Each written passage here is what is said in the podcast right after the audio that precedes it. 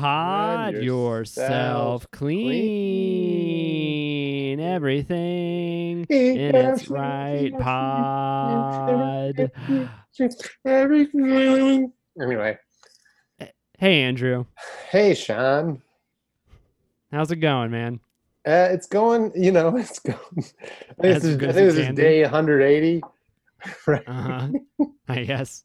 Yeah. Well, it was March 15th when I think I, I officially start quarantine in my head. So maybe this is day. Is that so? So it's been Yeah, March 8th. seven months, seven times. So Yeah. day is like day two, two ten.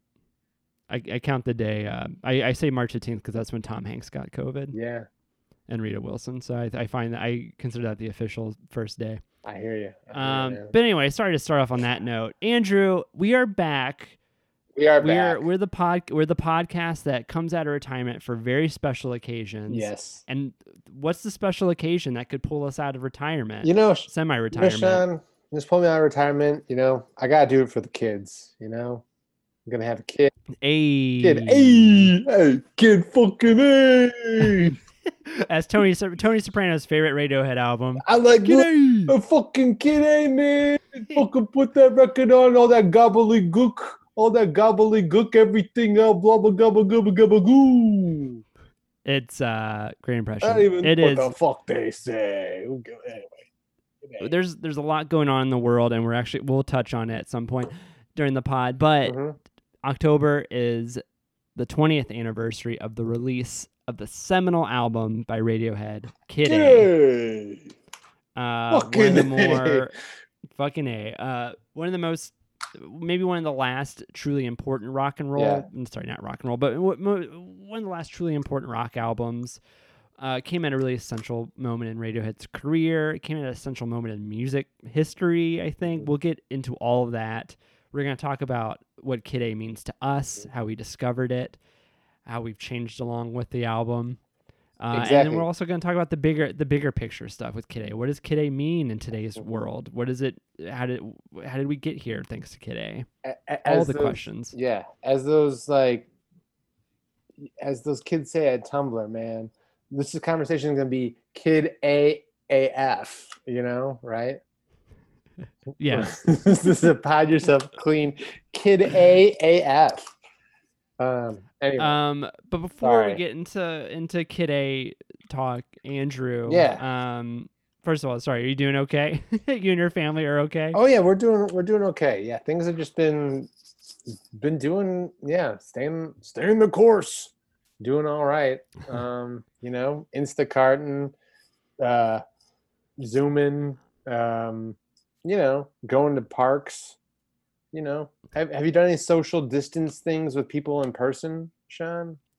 Yes, I just had my uh, my first hangout with my improv team Oh, the yeah? other day. We were in uh, their back, uh, my teammate Sam's backyard. Mm-hmm. Uh, very socially distanced, wearing masks. We uh, he had a big screen in his backyard, and we watched Hocus Pocus. oh, that's nice.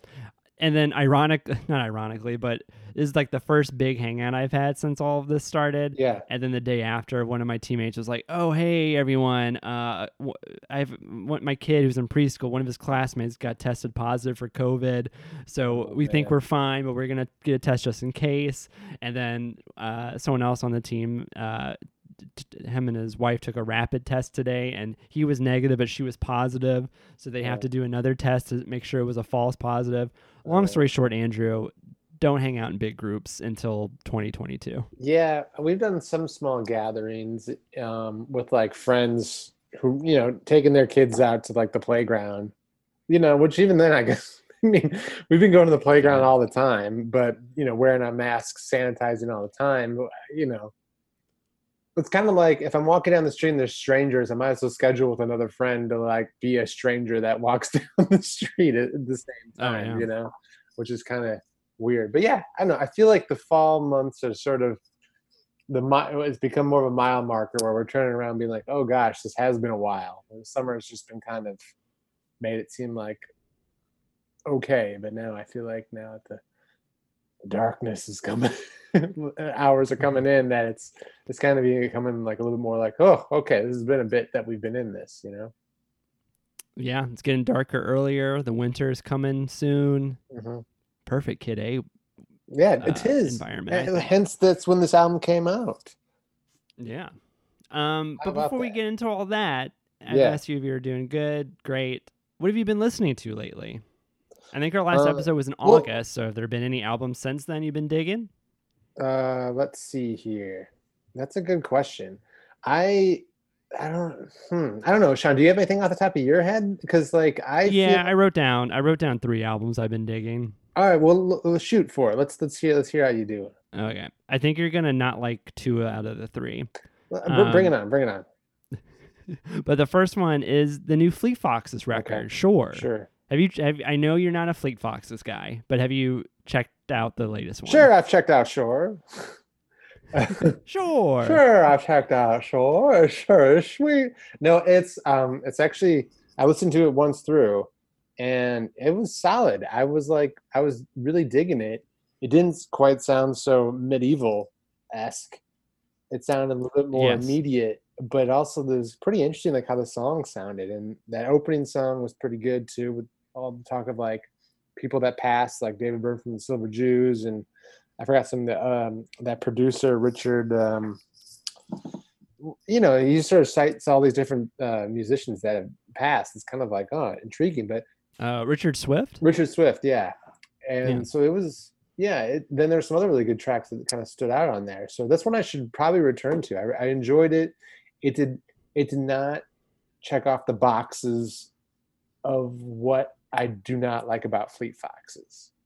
If that makes sense. Um, yeah, well, I I, I get it because this one seems a little bit more like they're not trying as hard. Like Yeah. it seems more it seems more effortless. Yeah. Um, I mean, as it, but like all the songs are very intricate and beautiful, and there's a lot of attention to detail that goes into Yeah. it. But it it's but yeah, it doesn't seem as um as polished maybe or as um as as medieval as you say as as their older stuff. Sure. Um, it seems more more organic. Um, but like I don't know if the best songs on here are, are my favorite compared to the best songs on their past albums, Mhm. but it's such a soothing balm for my soul during these quarantine times Sure. to listen to it. It's just like watching like a gentle waterfall. Sure. Um, it's like, um, yeah, there's and there's a lot of lot of good stuff on there.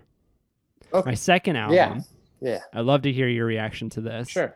Uh, The Killers, Okay. implode the mirage, imploding the mirage, baby. Yeah. Imploding. I like this isn't this was an album I was not anticipating in the least. I've never been a Killers fan. Mm, I like some of their I like Mr. Brightside fine enough. It's on my running playlist. Sure. Um but this album really surprised me. And I think I mentioned this to you already, but it, it's it, it's like a war on drugs album Mhm. meets like glittery Springsteen. Mm, Um, the first track is just straight up a war on drugs song, pretty much. mm, mm. Uh, just with Yes. the, the propulsive. Sure. uh, Andrew just uh, killed himself. Mm, Uh, mm.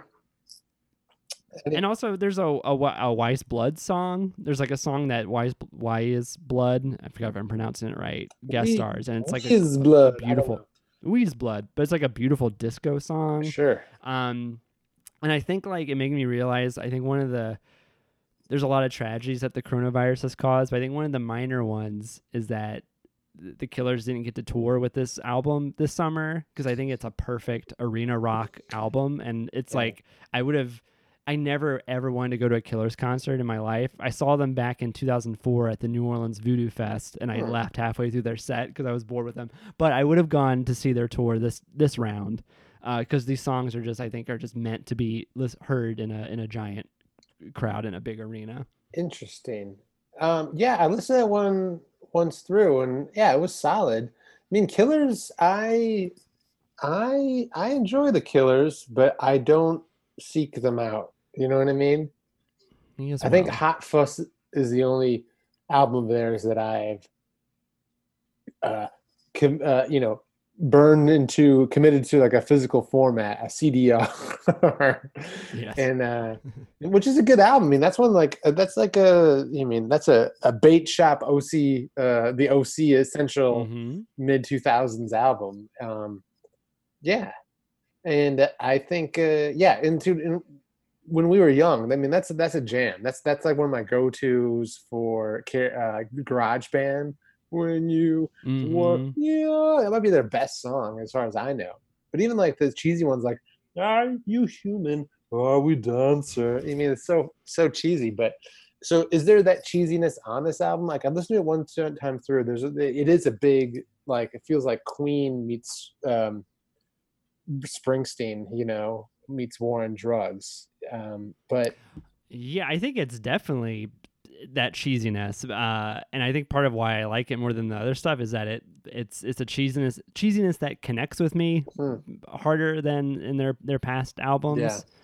Yeah. Um, also, it might just be refreshing just to ha- still have a rock band around who Sure. just is unapologetically a rock sure. band, just trying to make fun rock music. hmm Um, Has quarantine or uh, the pandemic changed your um, listening habits or your emotional response?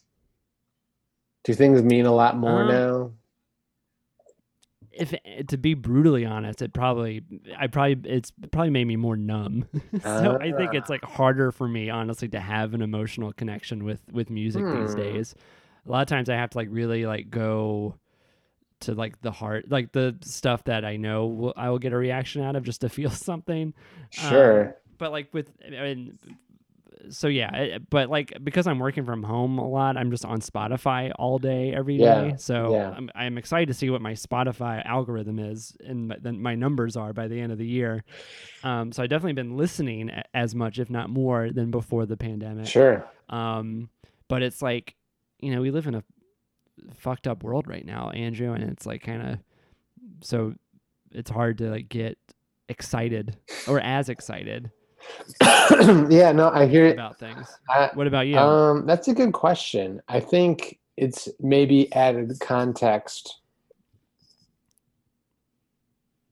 but at the same time, not really. I think you know, I think eh, there's points where okay, like listening to Murder Most Foul, I feel like this is like the next chapter, the next you know, the Bob Dylan yeah, record. the minutes twenty to twenty one would be about the pandemic. You know, so there's like a there's like a I guess like one of my friends mentioned it. I don't know if I mentioned this before, but like living through history is is exhausting, and I think that's like that's kind of like what we're doing now in a sense, you know. So it's kind of like things take on a certain role, but at the same time, it's like a lot of stuff I've, I've been really digging are just the usual suspects, you know.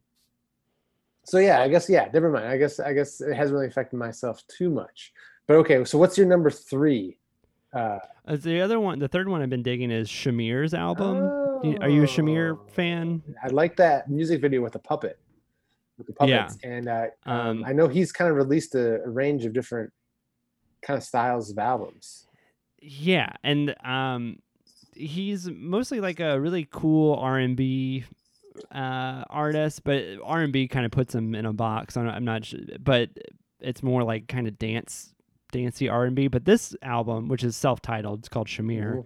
Uh, it's just like an indie pop record. Hmm. He's just like a, it's like a straight up, just like almost old school. And by old school, I mean you know 2010 era, just indie pop Like, who's it sound like to uh, you?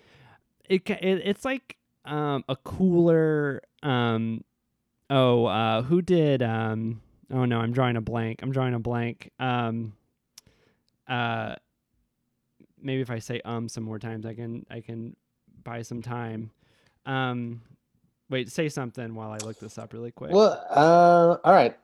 For me, I think there really hasn't been too much. I, I've been really digging new until like since July, since this summer. You know, I feel like there's been some albums that come out, but nothing that's really like been captivating. Like, Mhm. I mean, the Bill Callahan album's solid, but it feels more like a book. You know, of uh, a novel, short stories, which is still very impressive and very good. And his voice is so solid. And then um, Sufjan Stevens put a new one out, which is just it just Oh, feels, we have to. We haven't talked about that yet. yeah, the Ascension is. I feel like I need to listen to it more. I feel like there's some good stuff in there, but at the same time, there's just kind of like it just feels prickly and pompous in a way. You know, it's not. I don't feel emotionally captivated by it as I did with like Carrie and Lowell, or as thrilled by it like I did with Age of Adz. You know.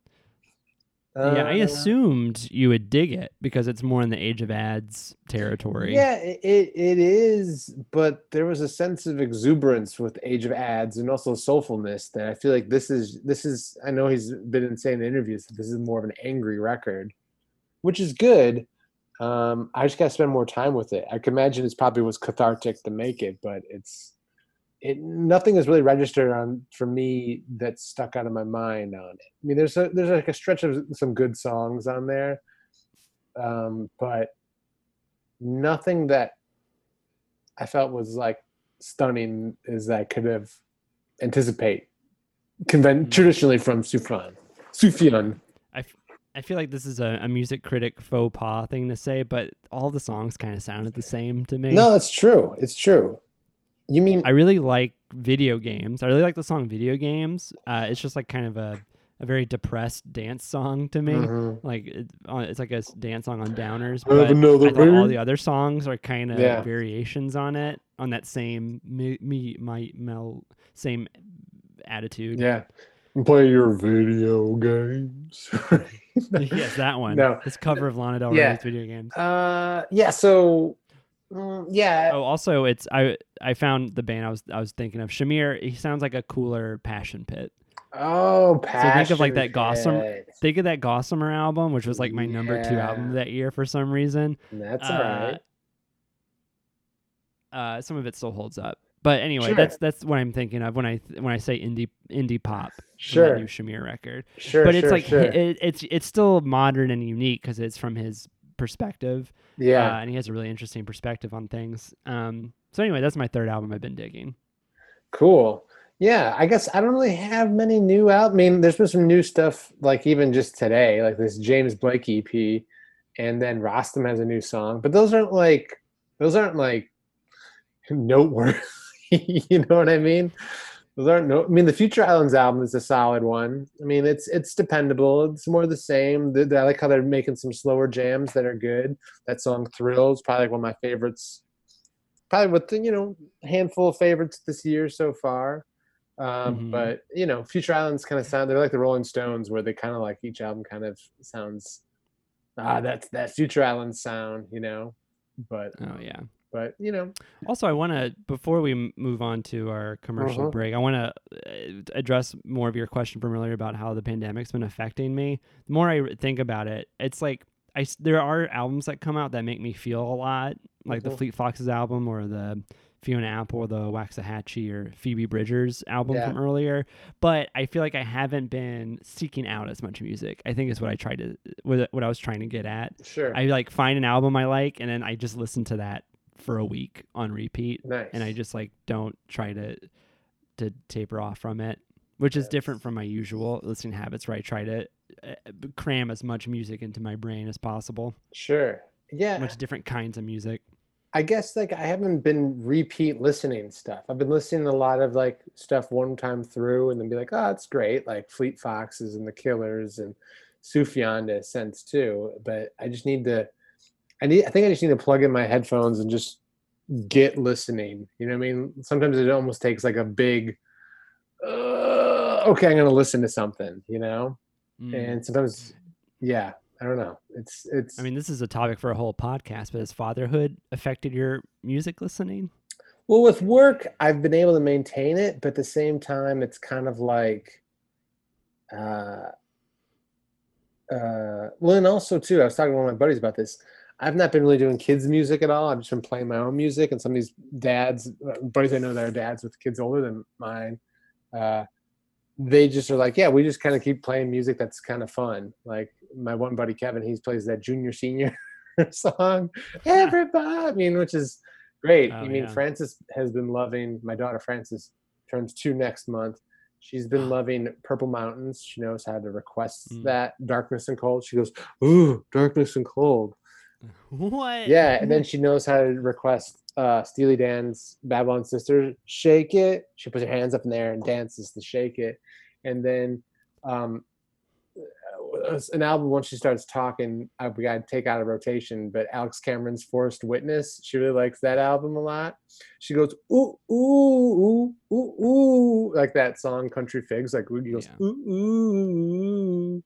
So she knows Yeah, I'm sure Alex Cameron songs are right up a two year old's. Right, I know. So that's kind of bad news, but that's that's a, that's a great album. But like she loves Robyn too, so you know there, there's been stuff that that we've been able to agree upon, all of us agree upon. But uh, yeah, um, it has changed it.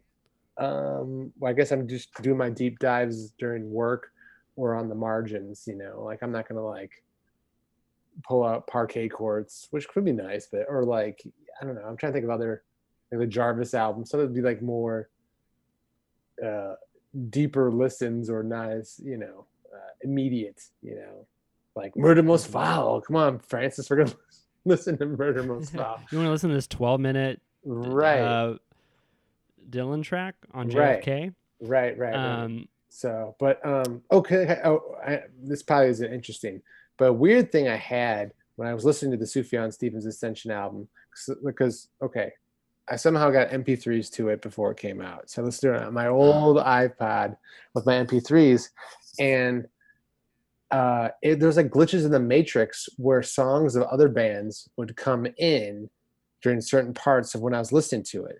So it's either like old digital dust or just like corrupted files. But when I was listening to that album at three different times, it was either Pavement's Major Leagues that came that bled through into the album, um, Beach House's Dive, and then um, a Beck song off of the Modern Guilt album. Like did you accidentally 2008 make a great remix album? I don't know, but like I didn't have those MP3s on my iPod at that time, except for the Beach House one.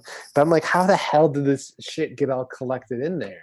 So I don't know but like a, like my the iPod has like a a weird corrupted back memory, like that backs up all your files or something like that, or if it's just something weird. Anyway, it was I never really had that experience before. Then I with iPod Oh. that it would play. I used to have that problem back in 2005. Really? When I would download MP3s and burn them. Yeah, I remember trying to download the Modest Mouse album, Good Yeah. News. What, what was the one with Good Float news for people who it? love bad news.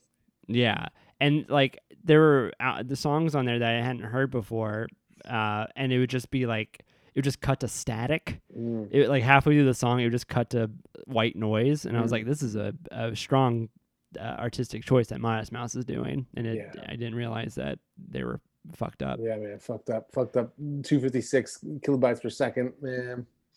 128 kilobytes per second, fucked up. 96. Anyway, all right. Um, all right. Well, let's um, let's get to the Kid A conversation. Yes, But thank- before that, thank uh, you for sticking through, people. Anyway, no worry. Yeah, let's get to the good stuff. Um, but we are sponsored today Oh, uh, by Casper Mattress. oh again? You know, in the pandemic, in the pandemic, you do a lot of sleeping. You, you hang out in your bed a lot. You're probably working from your bed, some of you. So Yeah. you might as well get a nice mattress yeah, uh, from Casper Mattress. And so with our promo code, you get 20% off your first mattress. You can like try it, sit on it, and then mail it back. Sean, how many mattresses have you ordered during the pandemic? I have I sit on a stack of 10 mattresses. Well, you're like the most- Princess I in the I-. I- yes, I've never I've never slept better.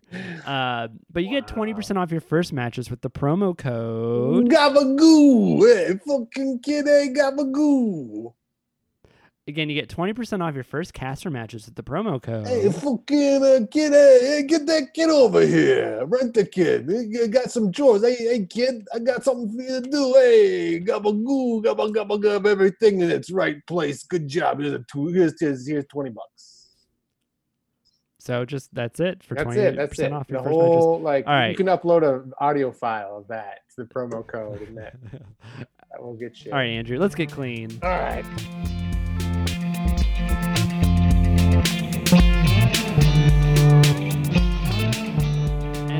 And we're back. We're back. Oh man. Andrew, I see uh, you're holding in your hand. I think you're well. You were holding in your hand before.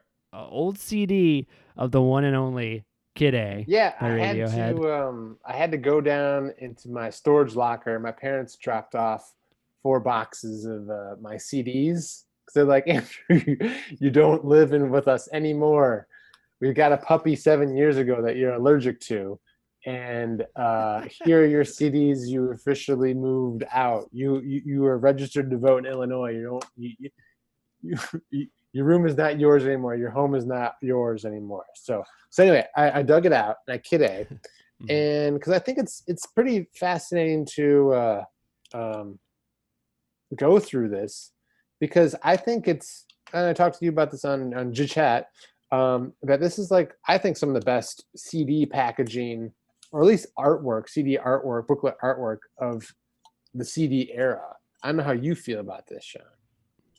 Well, that was one of the things I was going to bring up because part of the appeal of Kid A is the the artwork and all the random things that go with it. I think Right. um, Thom Yorke and I forget who their main designer dude is worked on it. It's Stanley the same person who did- Dogwood or whatever. yeah, yeah. Or um, but anyway, they um, they do the album covers for all their records. Yeah. uh, and it's just like an iconic album cover. Yeah, it's it's great, and the booklet is like thick. Stanley Stanley Donwood, is Donwood. their artist. Yeah, and the booklet's like thick with like fold out like illustrations, all this different sort of mixed media stuff. There's like sketch paper that like you can like see through.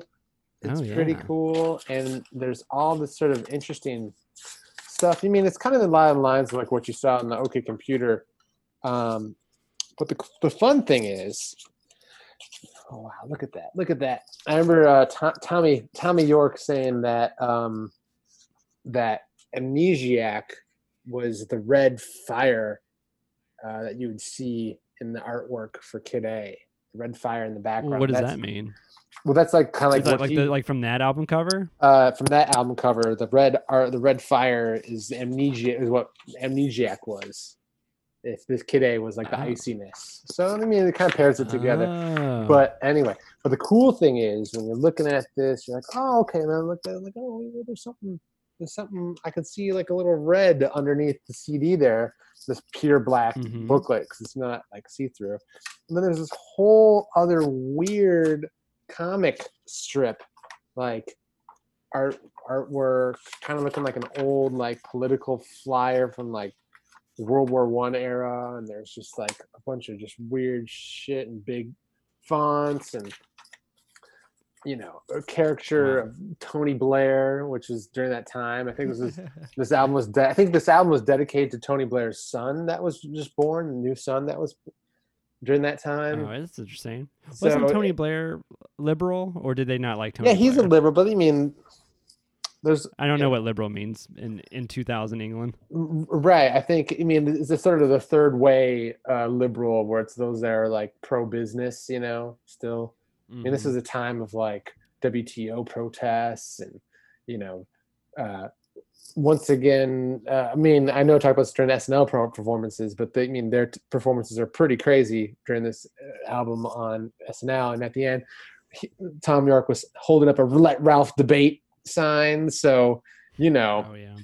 uh, Nader had a lot. Nader and the you know that sort of progressive left had a lot more of a cash had a lot of cachet traction during that time. That was like, you know, these are just nothing but corporists, you know, which we've now learned to just live with and you know accept as lesser of two evils. That's sadly true. Vote Biden. Um, I forgot to mention to our listeners, you make Mhm. sure you vote. yeah, go vote. It's already almost. I mean, I, you, I think you haven't any- voted yet, you gotta get on that. yeah, I hope I hope um do you think you know I hope we do have some Trump listeners that listen to us and they're like, you know what? Oh, I'm sure we have a huge Trump contingency who love Pavement and Radiohead. I love What do you think the Venn diagram is of, of Trump supporters and, and people whose favorite album is Slanted and Enchanted? Yeah, Slant Enchanted and um, you know, uh Tom Hanks is a pedophile, you know.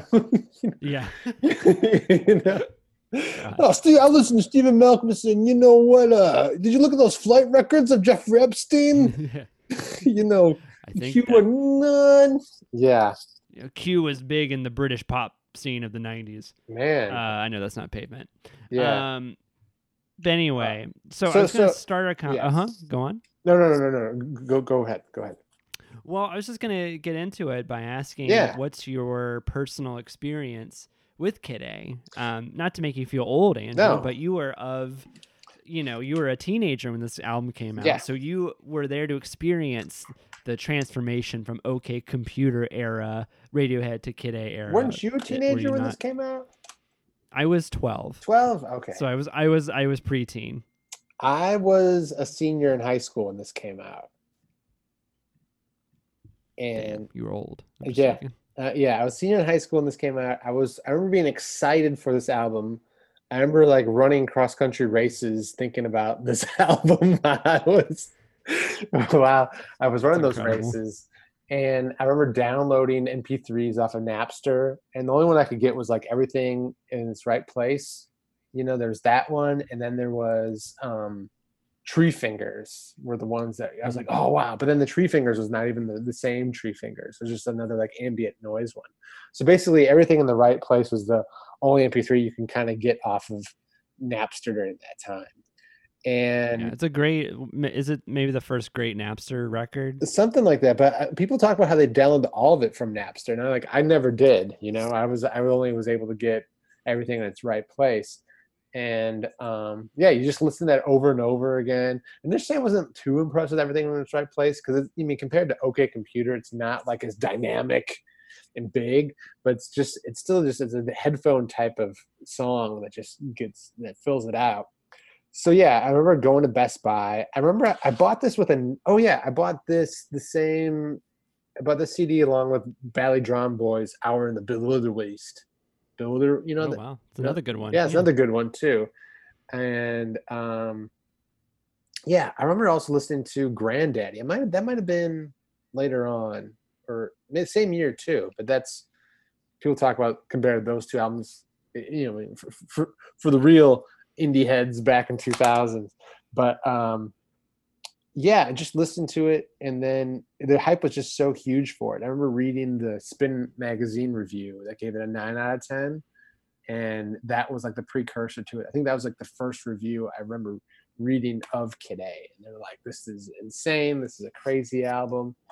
Um, but do all right. So, do you want me to go into like my first listen to it? Well, yeah. I mean, I just I, I kind of wanted to know like what you thought, Sure. Um, what you felt, what it made you go through. Yeah. Thanks, Thanks. Um, What did Kid A make you go through, bro? it, it just it it it felt like a like a movie. You know, it felt like a deep like a motion picture soundtrack. yeah exactly exactly and it there's just like such a dark sci-fi ness to it um so yeah it was just an astonishing album just it, it it felt sleek and dark and just complex and very atmospheric. I think that's what was very impressive about it was it just created such a deep particular mood. And the, some of the sounds just sounded so nuts like Thom Yorke's voice on National Anthem with that weird sort of echo to it, the huge string section on on uh, How to Disappear Completely, and then um, yeah, just so much reverb all over the place on this on this Yeah, a lot of album reverb. um, that is yeah it, it was just an engulfing one and it was, the album went number one too on billboards and i think a lot of people like Yeah. kind of came to this album as their first like challenging music you know which is fun is exciting i mean it felt like a like a it felt like a movie it felt like an anticipated movie like a kubrick movie or i imagine how it was in the 70s i'm trying to think what was a cool sci-fi movie director in like the 90s I mean, Matrix, not, but this is cooler than the Matrix. You know what I mean? Well, maybe like a James Cameron movie, like Something like that. I think. Well, during this time, like Or- the first DVDs I ever watched were like Kubrick movies, like uh, Clockwork Orange. You know, and this had that same sort of auteur heaviness to it. And yeah, this album probably feels like uh, an equivalent to like 2001: Space Odyssey in a sense.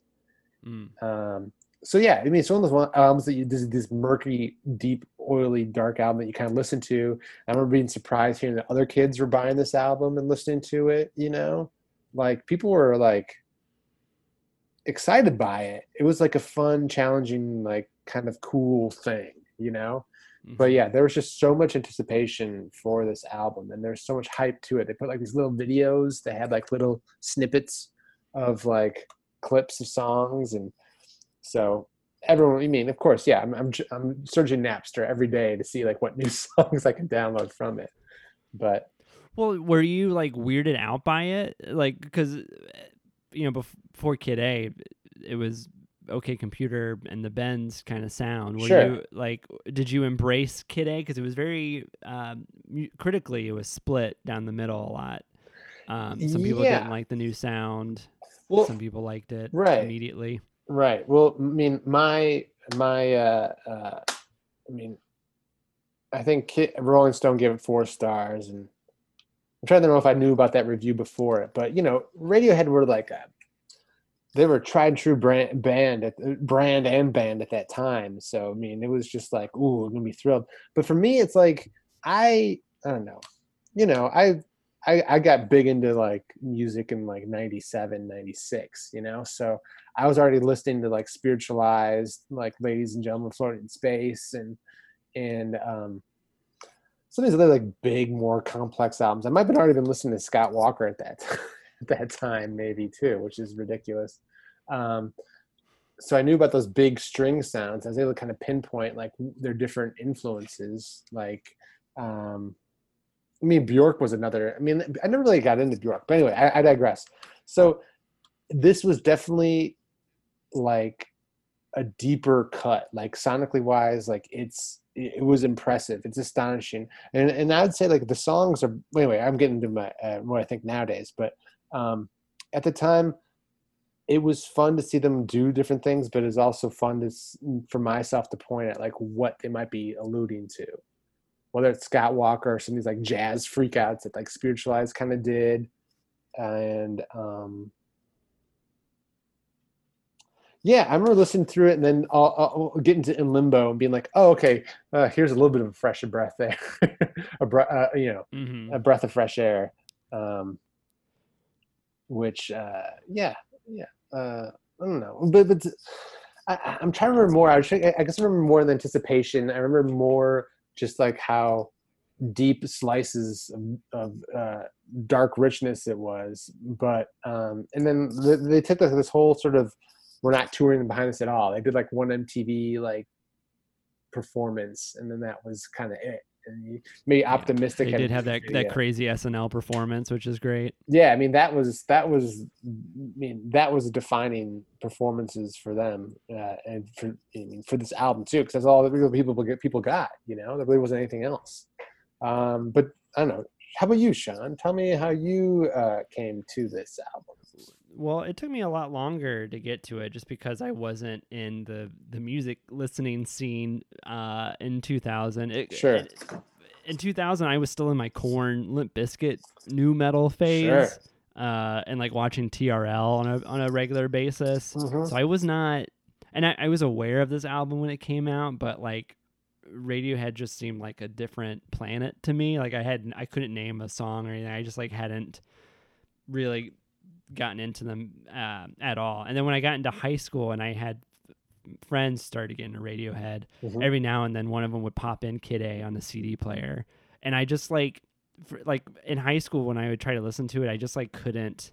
It was like too thick for me. It was like too daunting. sure. Uh, it was it was like Infinite Jest or something. It was it, it just seemed Oh. like too. I was just like, I know I can't get into. I, it was hard for my brain to wrap itself around Okay. it. So it had to take me till late high school, early college for me to like fall in love with OK Computer and the oh, Bends Sean. and even in Rainbows, and then I would and then eventually I cir- circled I I back to froze with you, dude. Uh, and oh, I can still hear you. Okay.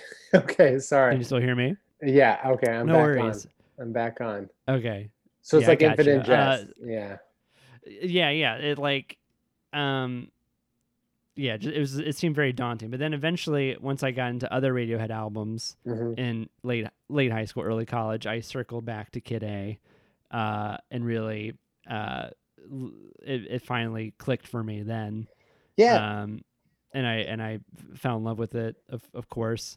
Um and then it turned into like my go-to uh, night driving album. I think Oh, we've had a podcast yeah. before where we talked about listening to music in cars, but Sure. like I think you probably had this experience in Wisconsin and Louisiana. There's a lot of times where you're out driving around and there's not that many street lights. You're in back roads. Oh God. and I just th- those were the late at night, and those were the times I would I would blast everything in its right place, and it was just like perfect mood music yeah. for that.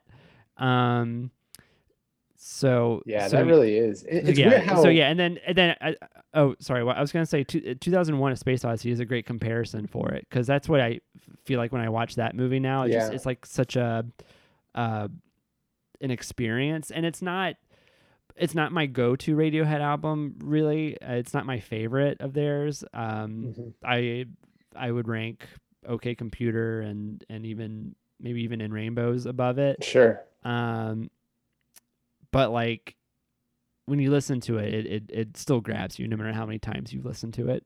Yeah, it's. I was thinking too. Like, it's not. It's not like their strongest set of songs. You know what I mean? Mm-hmm. But like as an album, it's like their most like immersive, transportive set. I think, in terms of just deep atmosphere. I'm Like, okay, computers. I mean, I mean, of course, yeah, that's a great album. But I think that sort of doesn't end as strong as this album ends. Mhm. Or yeah, I was I well I was gonna say the the last third of this album. I have this in my notes. Last third of this album, I think, is probably the last. Is pro- sorry, the last third of this album is probably the best three song sequence of of Radiohead's career, in my opinion. Hmm.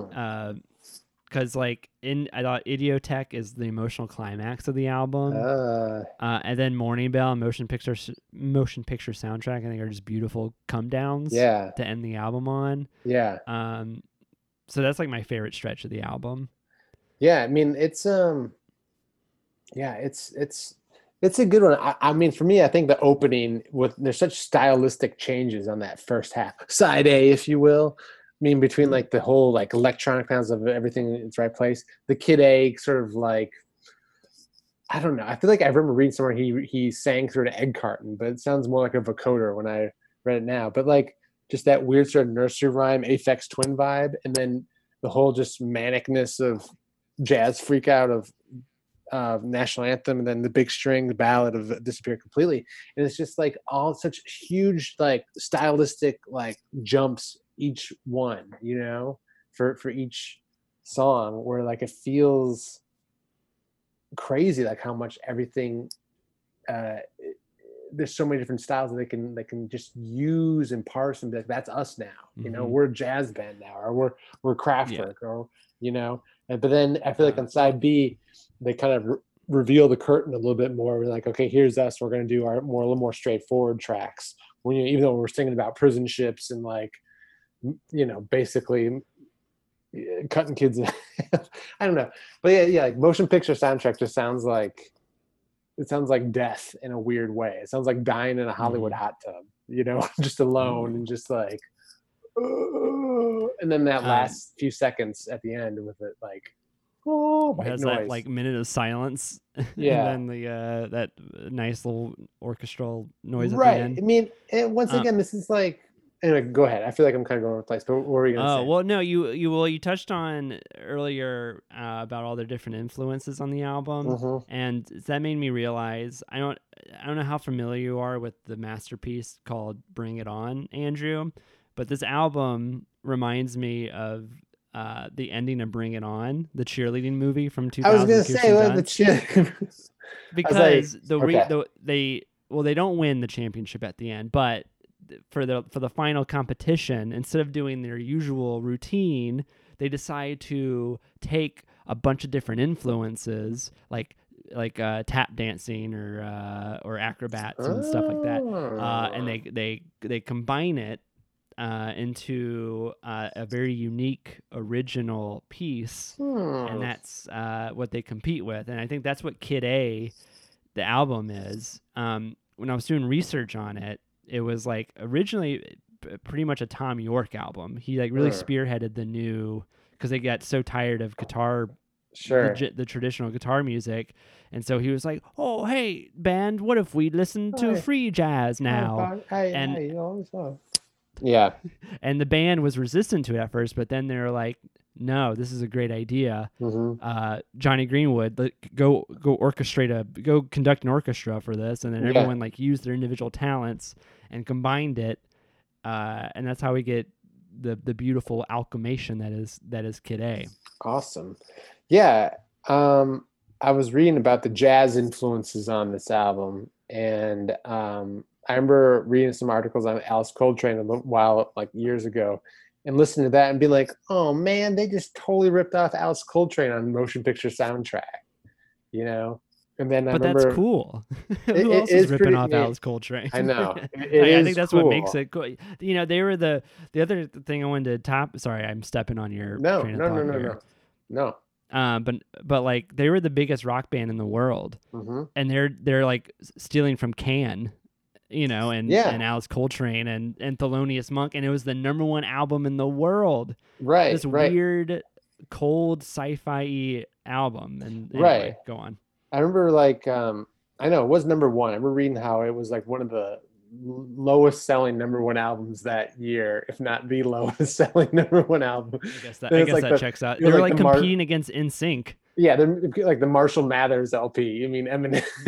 it's just like what the fuck. I mean, this is during that time. But like in Scott Walker with like How to Disappear Complete with those huge strings. So I mean, it's really cool. But and also too, like I really, I mean, this album when I was researching this, like for this podcast, I went and listened because I talked about Miles Davis, and I like I always like wrote off. I never really listened to Miles Davis because it's just like, Were you about to say I wrote off Miles well, I just, you know, I just, I just didn't know. I don't know jazz, but at the same time, I, I, I, I appreciate the influence. But you know, I, I know it's a whole sort of, um, yeah, I, I, I don't know. no, it's a it's its own planet. It's its own planet, which is cool. I love it. I like its influence, but it's also like I don't know if I know how to listen to it correctly. But then Mm, I just it's its own universe, actually. Right, right. And I listened to Bitches Brew uh, yesterday, and I was like, shit, this is like, this is krautrock, basically, which is bad. Have you ever listened Yeah. to Bitches Brew? And yeah, I did. I tell you I went through a big Miles Davis phase like two or three years ago. Uh, I th- that sounds familiar, but tell me about it. anyway, but yeah, yeah, I know some bitches brew, Andrew. Right. And it just took me forever to like bite off that jazz, whatever. And I'm like, this is just badass. Um, uh, so anyway, it, it's fun to see them incorporate the, the spirit influences. And yeah, it's a great starting point for a lot of different people. But um, yeah, I, I, what are, what's your least favorite song on Kid A? I was about to ask Don't say tree song is. fingers. Don't say tree fingers. No, well, one of the things that I love that about Kid A that like uh, the Radiohead albums, I can't say the same for is that the quote unquote skippable tracks on Kid Right. A I think are beautiful. Which is like the, Kid A, the track number two, and then Mhm. Tree Fingers. Uh-huh. I think those are like those are like the weirder, more ambient sounding ones. Yeah. But like I'll skip I skip Fitter Happier. I like I don't fucking listen to Fitter Happier on OK Computer. More there's like there's at least Yeah. yeah, like there's one one or two songs on every Radiohead album that I I skip, but um anyway, so I think my least favorite is probably In Limbo, and that's just almost by default, just because that's Sure. the one that moves me the least. Yeah. For It's me, just- like, like, oh yeah. yeah, go go ahead, go ahead. No, that's all I had on In Limbo. I didn't have much else on it. For me, like, that's like the least essential song on the album, but also like one of my favorites. you know what I mean? Okay. Because like I was like, I remember listening to it, like, ah, okay, here's a Radiohead song. Because none of it didn't sound like Radiohead up until that point. You know what I mean? Um. Uh. So yeah, I mean that's a good one. I like the. I mean it's a short one too, but I like how echo. I mean I love the the echoey keyboards and the like distorted vo- vocals at the end where he's just like just sounds like a wave. Um Mhm. but so Idioteque so yeah morning morning bell's a tough one for me i i think for some reason i felt like that one was kind of like flat a little bit um but- My my hot take is I prefer the Amnesiac Morning Bell. oh that that that's I was a- gonna I was gonna bring up Amnesiac later on because yeah, I don't think you can talk about Kid A without bringing it. Bringing That's it up, but- true. That's true. That's true. Um, yeah, yeah. So, what what do we? Th- I don't know. What follow? Uh, I was going to ask like what kind of influence you think Kid A has, but I feel like we're I'm just sort of spitballing here. I don't know if we Well, want to yeah, get to the can- bigger can- picture on that yet. we can get to the the the bigger picture. What the the way I was gonna intro into that was um like well first sorry before we go to that what's your favorite song on on Kid A? I mean, like kind of like sometimes in limbo, but I think I mean you got to just go with national anthem. I feel like you mean Mm. the one-two punch of Kid A and into national anthem is really good. Uh, just that so just messiness, just that bass line, just that weird vocals, that sort of repetitive lyrics, um, and then just that horn freak out. I mean, it's just like a whole another like it's like a bad dream radiohead in such a in both in the most awesome way. Um so i dig i really dig that. And um yeah I, I, one of my favorite moments is an optimistic where at the end where they turn all jazzy at the end of optimistic uh, and it's just like what the hell? They can do anything here. Um so but yeah i think i'm gonna have to go with national anthem is my favorite off the album We de- we need to link that SNL performance yeah of National Anthem. Yeah. I re- I rewatched it today and it's extraordinary. yeah With like that group of like of uh, horn players in the corner right and just right, like Thom Yorke freaking out. It's it's great. right but at the same Um, at the same time mhm. like spiritualized did that for like the whole like 10 years before this album you know which i don't know who but it's for the So you're saying Radiohead's Radiohead kids. are hacks?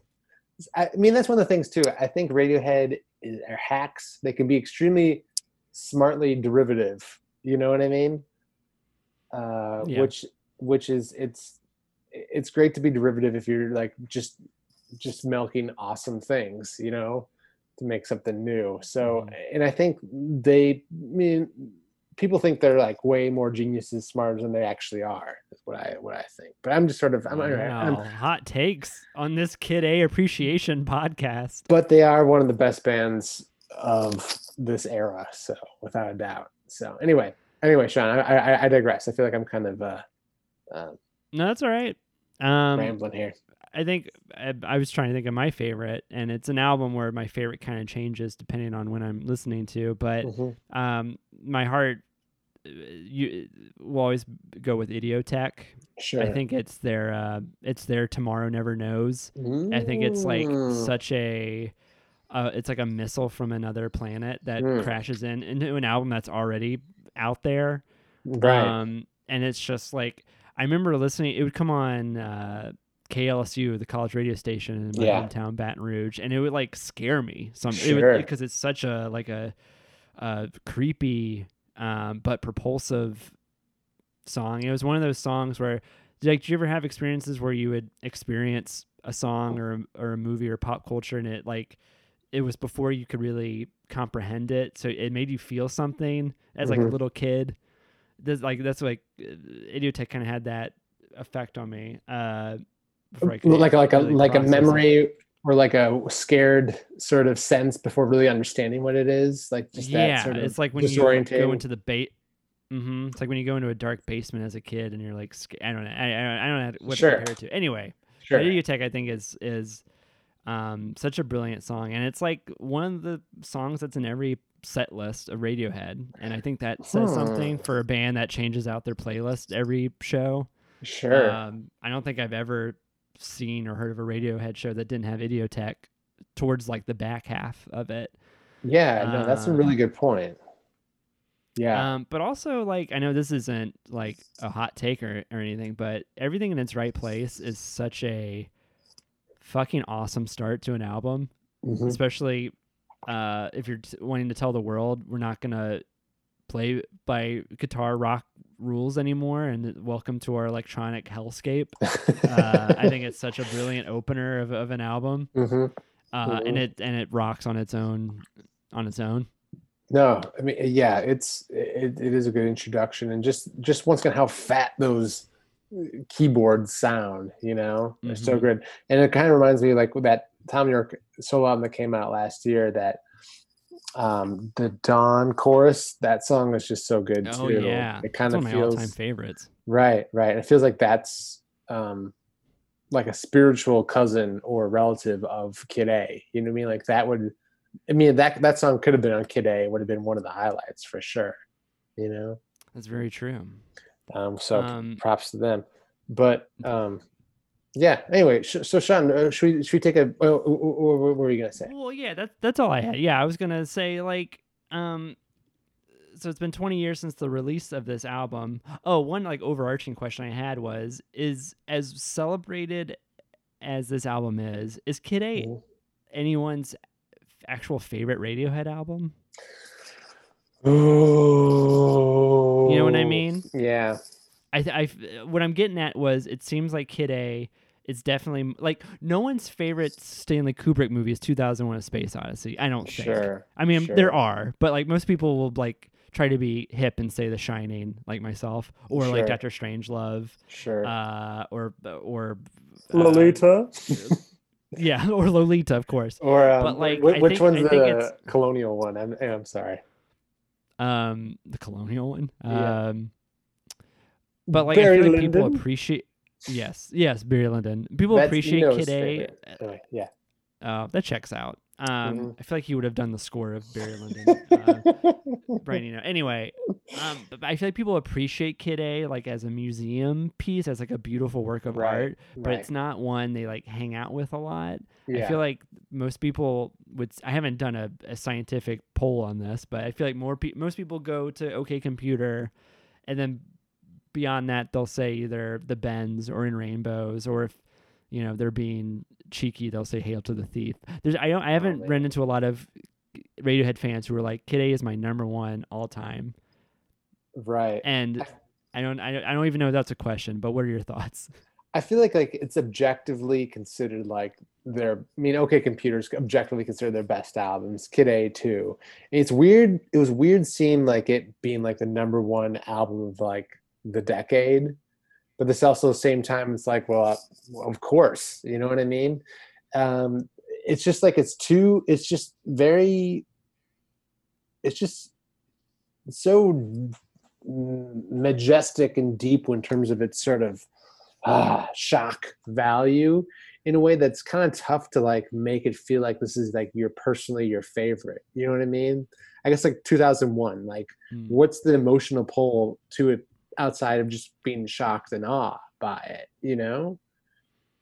hmm Yeah, I, I, I guess it's like yeah, being in outer space versus like finding a nice little room or park that you can just be like, ah, here's my stuff, here's my things. You know, what what, I think makes it's just because like Kid A is such it, like it, it puts you at a distance. yeah, It like no, doesn't a- it doesn't hug you the way like Karma Police hugs you. Right. Like and by hug you I mean makes you like feel feelings. Without a It- doubt. It's it's it's on per it, like I mean it makes you feel things, but it's cold on purpose. right. And that's part of its uh, it's scary. beauty. It's scary. Yes.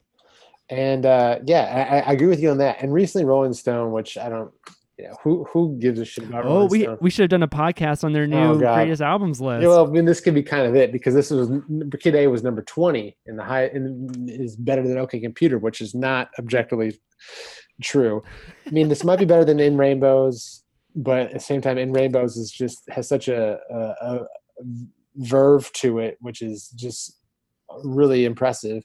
And this doesn't. I mean, this is just claustrophobic and cold, but also just so impressive.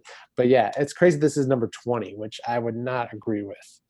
I think in my own So ti- wait, really quick, what's your favorite Radiohead album? um, I forgot. Gosh, I would have to say it's probably OK Computer, and then In Rainbows, uh, and then Kid A. Kid A came in at number eleven, I think, on my own top albums of the decade list.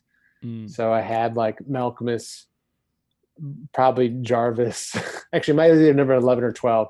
No, I think I had like yeah. So I had Malkmus LCD, Super Furry Animals. I mean, I had all those, all those fa- Daft Punk all ahead of this album, which is just true because yeah, this one's it's tough to get personal with. It, it doesn't feel like it's yours. It's not lovable in a way of being like ah, this gets me. you have to come get it. It doesn't get you. You know Mm. what I mean?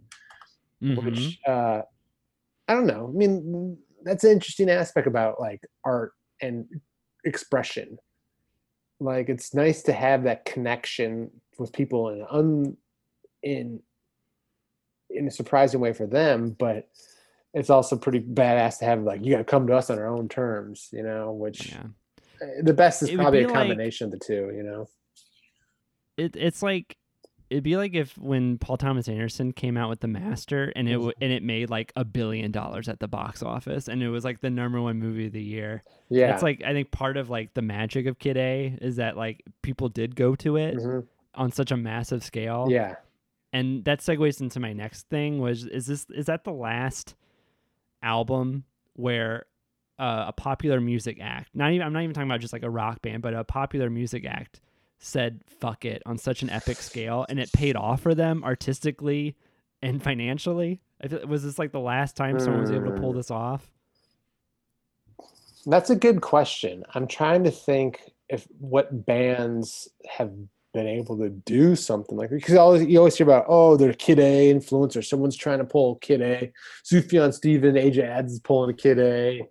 Hmm. You know, was Animal? I mean, Animal Collective. They probably exist because of Kid A in some sense. You know. Yeah, I feel like yeah, all their all their albums in their height were Y- y- Kid A moves. Yeah, just this sort of or like Kid A influence or influences on Kid A. You mean that was one of the scopes anyway. So I'm trying to think. I feel like we've seen it most recently with like Frank Ocean's Blonde, you know, or Mhm. Yeezus, you know, where like these sort of bigger commercial anticipated moves and they kind of come up with like a left field type of deal, you know? Yeah, Yeezus was the only example I could come up with. That was the most recent. Yeah. And like Yeezus was, the, I think, the number one album, but I don't think that was even that was as big as Kid A was. But Right. I'm trying to think. I mean, because there's always that what I call like the the the French pop existential suicide album, like Daft Punk's Human After All, or M83's Junk, or Air's 10,000 Hertz Legend, which I love those, you know, existential crisis albums. But um, these are absurd. What anyway? Yeah, I'm trying to think more recently, like what else has been up there like that. I mean,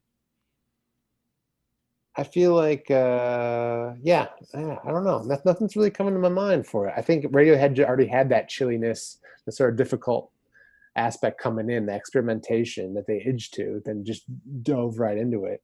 You mean like, yeah. I mean, James Blake's like first album, I think, owes somewhat to that same sort of sonic template, and maybe not as a punishing or as a dramatic way, but um, I don't know, made Portishead's third, you know, like that was like, yeah, holy well, I, I guess. I'm thinking. I'm just thinking. I'm just thinking of like f- popular music acts who like completely changed what they were, what they Right. sounded like, and and it was good. yeah, and and I don't even know. I, I feel like I feel like only three people have been able to pull it off, and that was Dylan, the Beatles, and then Radiohead. Now I'm trying to think of like all of music history. May, I'm sure, but I guess Bowie too. yeah, I mean, like Bowie would do a lot of that. Um, yeah, you know, I guess I'm I'm trying to think. I just don't. I don't. I'm not. I'm trying to think. uh like what my favorite album albums were this last 10 years and if anything like reached that but everyone kind of just stayed in their own like sort of lane somewhat you know? Yeah. um, Um, yeah. But um, mhm. how about for movie wise do you think there's like a kid a equivalent of a stylistic change? Like i mean kid a feels more like a movie but do you think there's anything that sort of operates similarly? Oh gosh, that's a great question because it's it's hard for me off the top of my head to think of filmmakers who change their style, like who Sure. changed like the way they operate. Um, I Mhm. mean, there's like the Coen brothers who make different types. Maybe maybe the Coen brothers going from Fargo to Big Lebowski. Uh, that's the first thing that comes to my mind. Sure. Um, but like the great filmmakers usually uh, stay in their auteur kind of lanes where like Yeah. every movie you're like, oh, that's that's a so and so movie.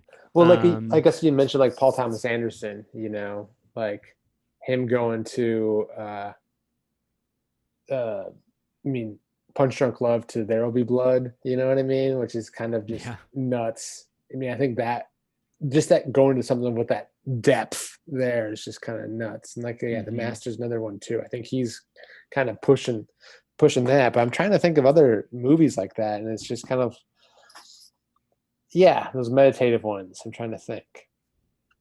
Like can imagine Um, uh, go mhm. for it. Oh, I wasn't. I was just umming for no reason. Can you imagine like if Wes Anderson all of a sudden pulled out like a huge nightmarish horror movie? I would love that. I would personally produce that Wes Anderson movie. I would give him all the money I, I had in in savings.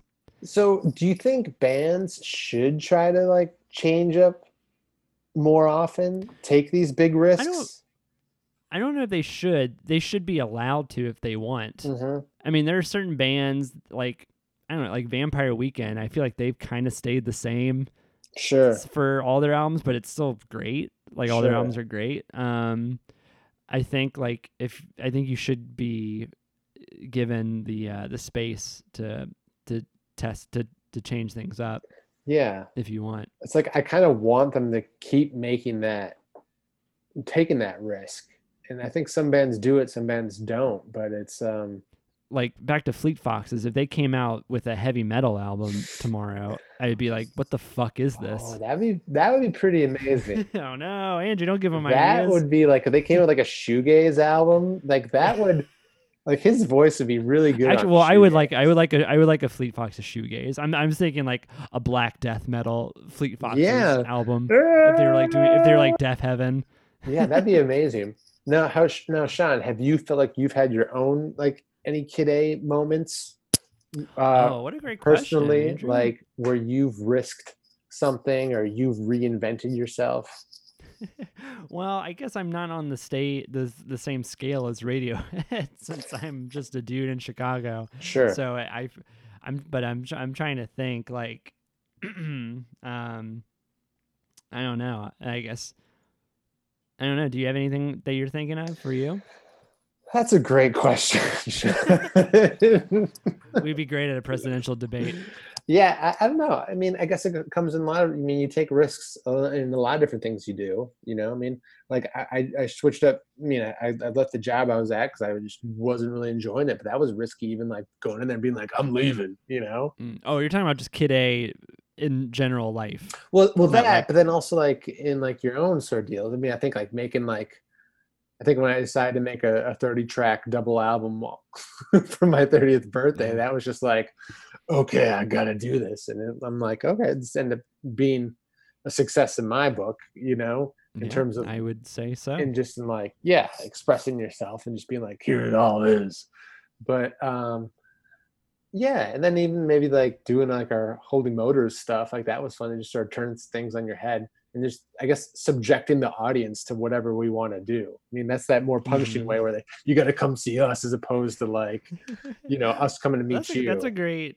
That's a great point, and I love that we're comparing ourselves to Radiohead. So let's talk more. Why about it. not? But like, They're not that but that, great, like- actually. but No, that that with when you say Holy Motors, we, me and Andrew and our friend Jen had a group back in. I know, we talk about this to a lot, but- 2013. Yeah, that's true. But just to remind our, our listeners, we would we had an improv group called Holy Motors, based off of the French film Holy Motors. Which is another band Uh, there. Anyway, yeah. Oh yeah, yeah. Uh, but what we did, we would watch a movie and then base an improv form off of that movie, and we Mhm. did that several weeks in a row. Uh, and that was probably the most freeing eh, time I've had, and it it, it remind it does remind me of Radiohead in the sense that like part of the genius of Radiohead is that like they never went to where the sound is. They never Mhm. like tried to like like they, like sorry, I'm rambling. No, but that's anyway, fine. at the at the heart of Radiohead, they're an arena rock band. hmm Like they they are popular and they play shows in arenas and they play songs that fill up that arena. But they Mhm. never went to they never were like, "Oh, what are songs that would sound great in the United Center or in Grant Park when they where they play like they they did their own thing. Uh like they they were they're like, "No, let's go off into the English countryside and listen to Warp Records." Uh, Yeah. and like do weird shit and then the masses came to them Uh-huh. um anyway but yeah i guess long story short is you should always just do what you want to do as an Yeah. artist as a person and if like they say in field of dreams if you build it they will come even if they don't come. That's still okay because it's a it's just about you. Well, and, and I know I ripped up on Radiohead for being derivative, but at the same time, that's such an awesome thing to do is to be like, you know what? Let's just try to be a jazz band right now for this song, or let's let's just be a Miles Davis. Let's be a krautrock rock band. Let's just do something crazy. And I think that's kind of like we we had a, a fun taste thrill of that when we're like, okay, here's our structure. Our assignment is let's go see this movie and then base invent a whole new form out of something out of that for this show of people at this, you know, BYOB theater, you know? Yes, that was used to be and, a church, I think. Right. And it's just having those simple like rules and assignments that allow for such exploration. I think Radiohead, how you mentioned how Thom Yorke said, like, okay, I just want let's do this like go conduct an orchestra or let, let's make a this song and instead of just stay in your lane which is i think it's they just collected a whole bunch of different stuff like that and i think that's uh it, it's fun how trying to get direct influences uh to just build off of or try to copy you end up discovering something different and new which i think Radiohead did there too, and I think that's yeah, I think that maybe that's the last. Is that the last? Maybe in my mind, the lasting legacy outside of its deep, rich, atmospheric, cinematic vibe, is that uh, sort of you can do anything you want to do, and just why not go try to make be a different band or do something different, you know? Exactly, Andrew. Thanks, Sean.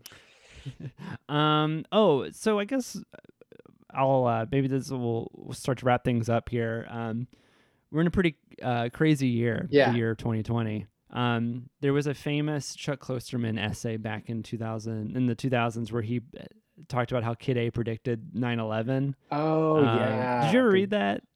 Um, uh, which book was? It, just, which, which, book? Oh, I had to look it up really quick. I forget. Was that like an eating the dinosaur or sex, drugs, cocoa puffs? I don't. Uh, I mean, I probably read Cocoa it. Puffs. It just seems like something you would have written in college. Yeah. Uh, I, I thank thank you thank you. I appreciate you. Uh, conf- uh, yeah. if Radiohead and 9/11. I mean, that's all I that's all I talk about. but um, and like I don't have much knowledge or facts to back this up, but I feel like you could talk more on it. But people talked about how Kid A sort of predicted 9/11, predicted our our modern environment, but do you think it predicted 2020 specifically? Is 2020 the logical endpoint of what Kid A was trying to tell us? I remember a quote from Thom Yorke, which I who I think is frequently full of shit. Yeah, but still, still, wow, I did. I love that there's so much uh, po- poison in your veins for, uh, I, I just for think, Radiohead. I, I didn't realize. I don't know if these guys are like the best of our thinkers. You know what I mean? But I think, uh, I mean, they're a good rock band and um, I think he's. I mean, he's a great, yeah, he's a good dude. But he remember saying like, "Oh, capitalism's like a virus; it's just gonna kind of destroy itself. It's gonna run its course and just destroy itself ultimately." And which is kind of a weird thing now. We're in a pandemic uh, with it, but I think it's that paranoia, that sort of uh, frame of of um, modern society with a sort of absurd sort of sense of like oh please buy this and buy that on top of it you know? That just feels so um rings so uh, alienating um for a lot of us. And i think 2020 has just been hyped up on that. I mean that's yeah trump's just been nothing but alienating. Modern culture has been nothing but alienating lately or frustrating in a way. Um so I mean, I think emotionally there's a lot of similarities to it, the sort of doomsness to it, and particularly yeah, for this year where we're just sort of there's so much unknown and so much eh, we don't know what the next crazy thing can be, and it's might as well just be like aliens or whales jumping up, you know, on you know, yeah. I don't know. Um, and we're just we're stuck in our homes talking at computer screens like we right. are right now. Like okay, computer indeed. Whoa. Um, but it, I don't want to give him that. I don't want to give him. I don't want to give him that because I don't think. I think this this is a contingent event, which is uh, sort of somewhat unexpected. But at the same time, it happened hundred years ago. Like, um, anyway, it was interesting. Speaking of SNL performances, watching Jack White's performance. Did you watch that? I didn't watch it yet, and I shame on uh, He inter he he he um, some blind Willie Johnson song, like old, like 100 year old blues song he used. And that song was about uh, the Spanish flu pandemic.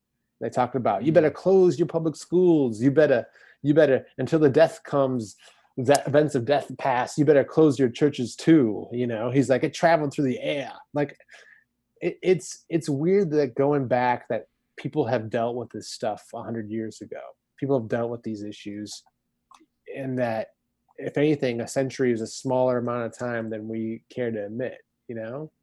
Which is i think uh, if you look at a lot of different things including like you know treatment of minorities black people and you know and women not being able to vote until like within the like last hundred years or so like this is a small amount of time that there's a lot of shit that's been bad in america and even stuff that's happened to us before that's just it feels long long ago but it's it's not. I mean our tvs our phones our, our culture might be new within the last 50 or so years or whatever but it's i mean there's something but inherently about just being existing as a human and existing in america that's like even america is just so young too you know?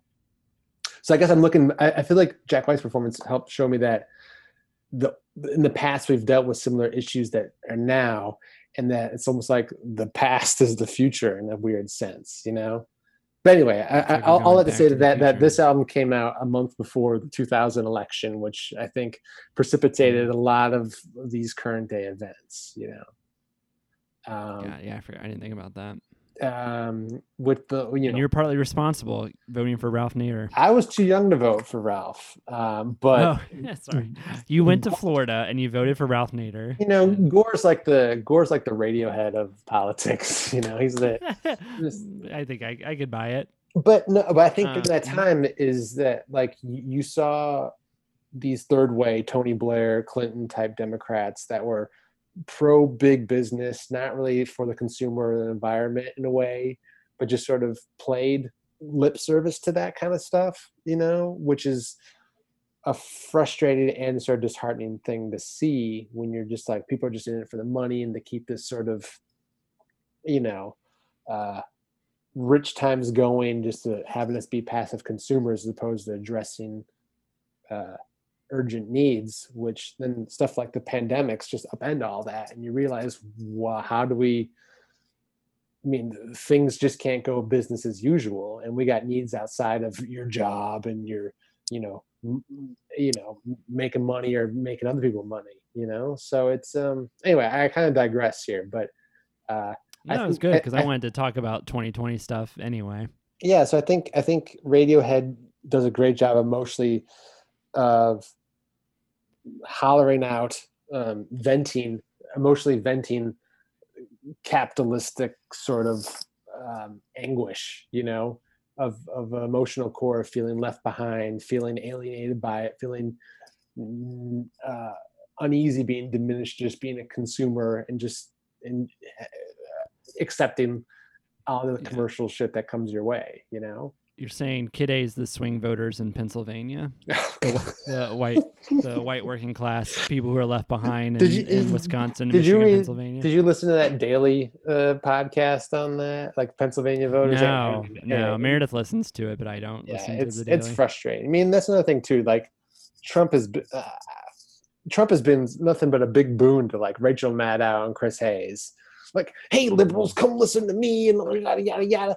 I'm not going to take a commercial break until like 25 minutes, then you're hooked. Then I'm going to take a commercial break every five minutes. And it's just, I, you mean, th- there's a lot of, I, I'm just frustrated with MSNBC sometimes. You, no one should watch more. Yeah, I don't. I don't. I don't watch MSNBC, even though I, I agree with their stuff. It's it, like yeah, R- Rachel Maddow. Like too biased on either side. She does great research, Rachel Maddow, but she's just like a martyr while also being like like a food tasting, wine pairing tasting at the same time. Like, hmm, this tidbit. Well, what do you think about that? And, hmm. It's just it's so frustrating. Anyway, I digress, but I think. uh uh, Radiohead searches for other answers and bigger emotional answers than what we're just sort of given to, which are, are supposed to accept and think is that's what everyone should be doing. So, props to them on that.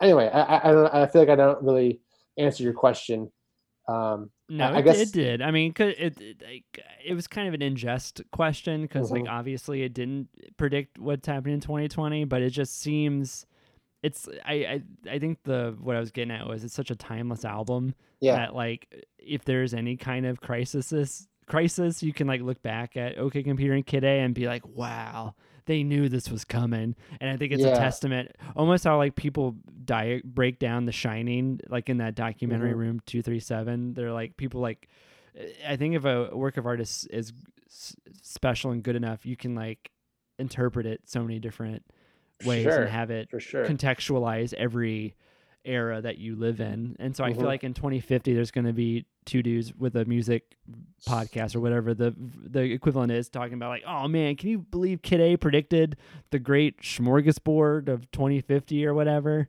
yeah, Um yeah. No, it's it's, so elastic.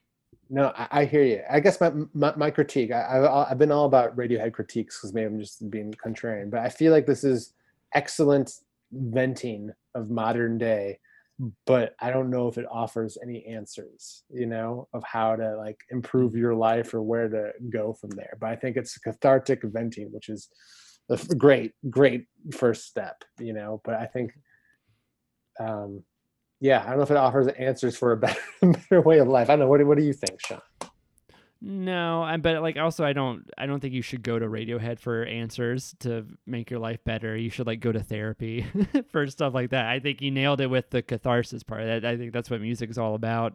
I think like you know, you search you go to Radiohead to to feel a catharsis about what Is you're there any in your life. is there any bands Which might lead you to might lead you to different to better life. Anyway, what? Is there any like bands or movies or other albums that you feel like might answer have answers as opposed to just cathartic venting Um, I don't know because I honestly I don't like go to music for answers. I go to it for emotional release. hmm which i guess What could about be an answer in the same way too Right. well uh i guess like you know you know my tried and true favorites. For them they've sort of demystified uh uh just everyday existence and just sort of uh allowing you to have that sort of compassion and connection but also like invention of of making your own sort of way and making your own sort of uh, unique uh, connection with others and expression which i think find that common to find that common humanity you know demystifying those barriers which i think radiohead does a good job of calling out and identifying but not necessarily giving you the keys to unlock that door you know. Anyway I, I may be a little too abstract esoteric here on on radiohead. Well, that's what this podcast is all about, baby. i know i know i know. about that esoteric. yeah. I want to get into the weeds with this. i Um, know but we're we're we're kind of running running out of time. yeah But uh, but to to start to end things, like, do you have any other thoughts, uh, memories with a kid A? Any kind of ethereal, ephemeral? I can't Yeah. pronounce words tonight. Anything remember- else you want to add? I just remember being damp from cross country runs, really anticipating wanting to hear this album. I remember listening to it on my CD player while going to bed. Um, I remember the first time I listened to it, like after dinner, I bought it at the Best Buy, went upstairs, listened to it, and I was just like, whoa, this is crazy. And then remember just like putting it on my CD player, listening to like In Limbo and then Motion Picture soundtrack, Morning Bell, and then having that last, oh, be like, whoa, you know. So it, yeah, this is a CD player album for sure. Definitely CD is the best medium for it. Um, but yeah, it's an astonishing Also, big. now that now that weed is legal in Illinois, it's a great high album too. As I drink in my truly hard seltzer here on a on a Wednesday, um, I'm drinking a green tea, but I, you know, green tea. there you go. I'm smoking this green No. tea. Anyway, smoking that chai, smoking that chai latte. when people start smoking chai latte, huh?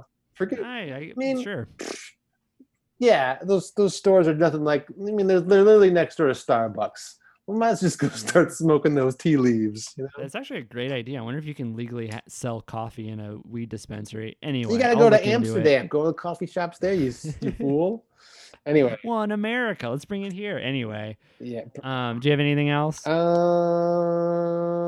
No, I guess not. Sean, how about you? Any lasting sort of impressions? Any sort of lasting, lingering? What will you associate Kid A with in terms of just a, a, a, a imprint, a flash?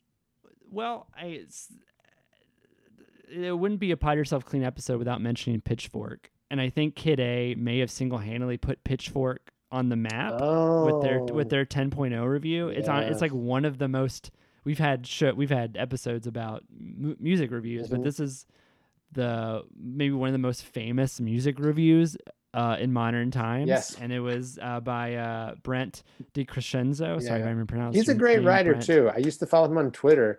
I think now he's just writing for TV Land, which is weird. These these freelancers. TV Land, the channel. I mean, these freelancers. I mean, like you you build a huge influential base on, or you know, cred on Pitchfork, and then you go like Mark Richardson, go write for like Wall Street Journal, or go, you know, it's it's it's kind of weird. It's a, it's a tough gig. It's a tough business. it's a tough hassle. freelance writer. I mean, Uh, it- it's a tough it's a tough thing, but then but uh being and he yeah he he had great music taste, but I don't know I don't really know where he's writing these days. Anyway, But- I, I digress. Well, there's, it's like, it's it's famous mostly just because it's so pretentious, but it Right. like really set the template for Pitchfork. But it has one of my my favorite pretentious music critic sentences of all time, Mhm. and I just want to share it here. Yes. Uh, it goes comparing this to other albums, Kid A. Comparing this to other albums is like comparing an aquarium to blue construction paper. Ah, and that always blew my mind when I read it. And I I like think about that a lot when I like try to compare different things. yeah. I- no, I, I can see it. I mean, it, once again, that sort of deep atmosphere. I mean, you can't just go hold down any synth, synth note and be like, "I'm making atmosphere." I mean, they this is excellently well crafted. Hats off to Nigel Godrich too, who who uh, Yes, you know producer. the, the producer who, who's done this similar kind of massive sheen for other groups, but mainly just with Radiohead. But yeah, what a disappointment uh, Halo Thief was. I couldn't say that except for the last four We're gonna get songs on that album. Yeah, and then Um, Amnesiac we never really talked about, but that was a tough one for me. I know I forgot about Amnesiac. Well, okay, we can go further. We can go longer. What are your? Are you an Amnesiac boy? I didn't like it. I didn't like it at first, but then that's probably the Radiohead album that's grown on me the most over the last like 20 Mhm. years.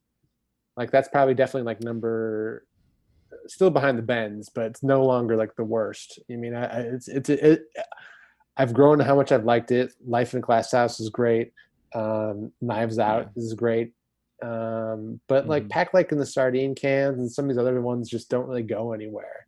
Uh, the poke pull of Yeah. elevator doors I like, but that's not that's that's not really a song, you know. But um, Like I I, I skip hunting bears. Uh, oh, but the way But- that yeah, but Pyra- Pyramid Song is an all timer. yeah, You and Whose Army? I might a- be wrong. Knives Out. oh yeah, you might be wrong. Yeah, there's a lot of that's a stacked album. That's a stacked album, but it also just felt weird too, coming off of this. Um, but like I guess people always would like deride Amnesiac by calling it Kid B or like you know the Uh. B side to Kid A because it was written it was recorded at the same time. Yeah, Uh, but I think over time, I think Amnesiac has become its own entity. I think Yeah. it stands on its own. yeah. I mean, there's some actual like great songs like that. Maybe Kid A, that, you know, conventional songs that Kid A didn't really have. You know, Yeah. so Um. Well, I guess that's it. Do you have any other parting words, Andrew? No, no. This is I pretty think good. I think by the end of this, we've trashed Radiohead more than praised them. I know it's tough. I mean, I- would not be the listener of music I am today without Radiohead. Uh, I mean, they're one of the bands that gave me first chills, you know, as Mm. uh, listening to their stuff. So, hats off to them. And this is this is an astonishing album that uh, I think impresses you, but then you know, it's like a bad boyfriend or girlfriend takes more than they make. Whoa. no, I don't. I don't know. No, but at the same time, it's awesome. You could be like, hell yeah, I dated. I dated Kid A. and I survived. I don't know. Um. um it doesn't all right, need well, you like you mm, need it. You know. No, it's true. It's like a cat. Yeah, it's true. good Um, way. Good way. Uh, well, I'll see you for the 20th anniversary of In Rainbows Yeah. in uh, 2031 or eight 20, year- yeah, 28. years from now, seven years from now. Yeah, I don't know. Do we have anything else up that would be on our radar? I don't like off the top of your head. I don't. I don't for like know. anniversaries. Yeah, I don't really. There's well, if we're doing 20 years, there's Stankonia. uh, if we're doing uh 10 years, uh, well, a lot of good albums came out in 2010, but yeah, we'll Oh, see. man. We'll see what's up. Stankonia is actually kind of a good twin of this album. Another awesome, It like is. electronic, chilly, just amazing album. Uh, Bombs over Baghdad, man. Did I like listened to that song for the first time in a while the other day, and I was like, "Fuck, yeah, Bombs over Baghdad." Yeah. it's such an old timer. yeah. Anyway, we got to Let's wrap this up. Any, anything else? I kind of want to do a Stankonia uh, episode. Well, I, don't, I don't know that album. I honestly don't know that album very Oh, well. I man, only know the, it's- the singles. I remember buying that one off of Target too. You could either buy the Naked Lady that was like the sort of the, that sort of electron microscope uh, artwork Mm. kind of vibe, or you could Mhm. the, the or you can buy the group like that. I remember buying that one at Target, and then going to see um, uh, Little Nicky in the theater. The Adam Sandler film. in the theater.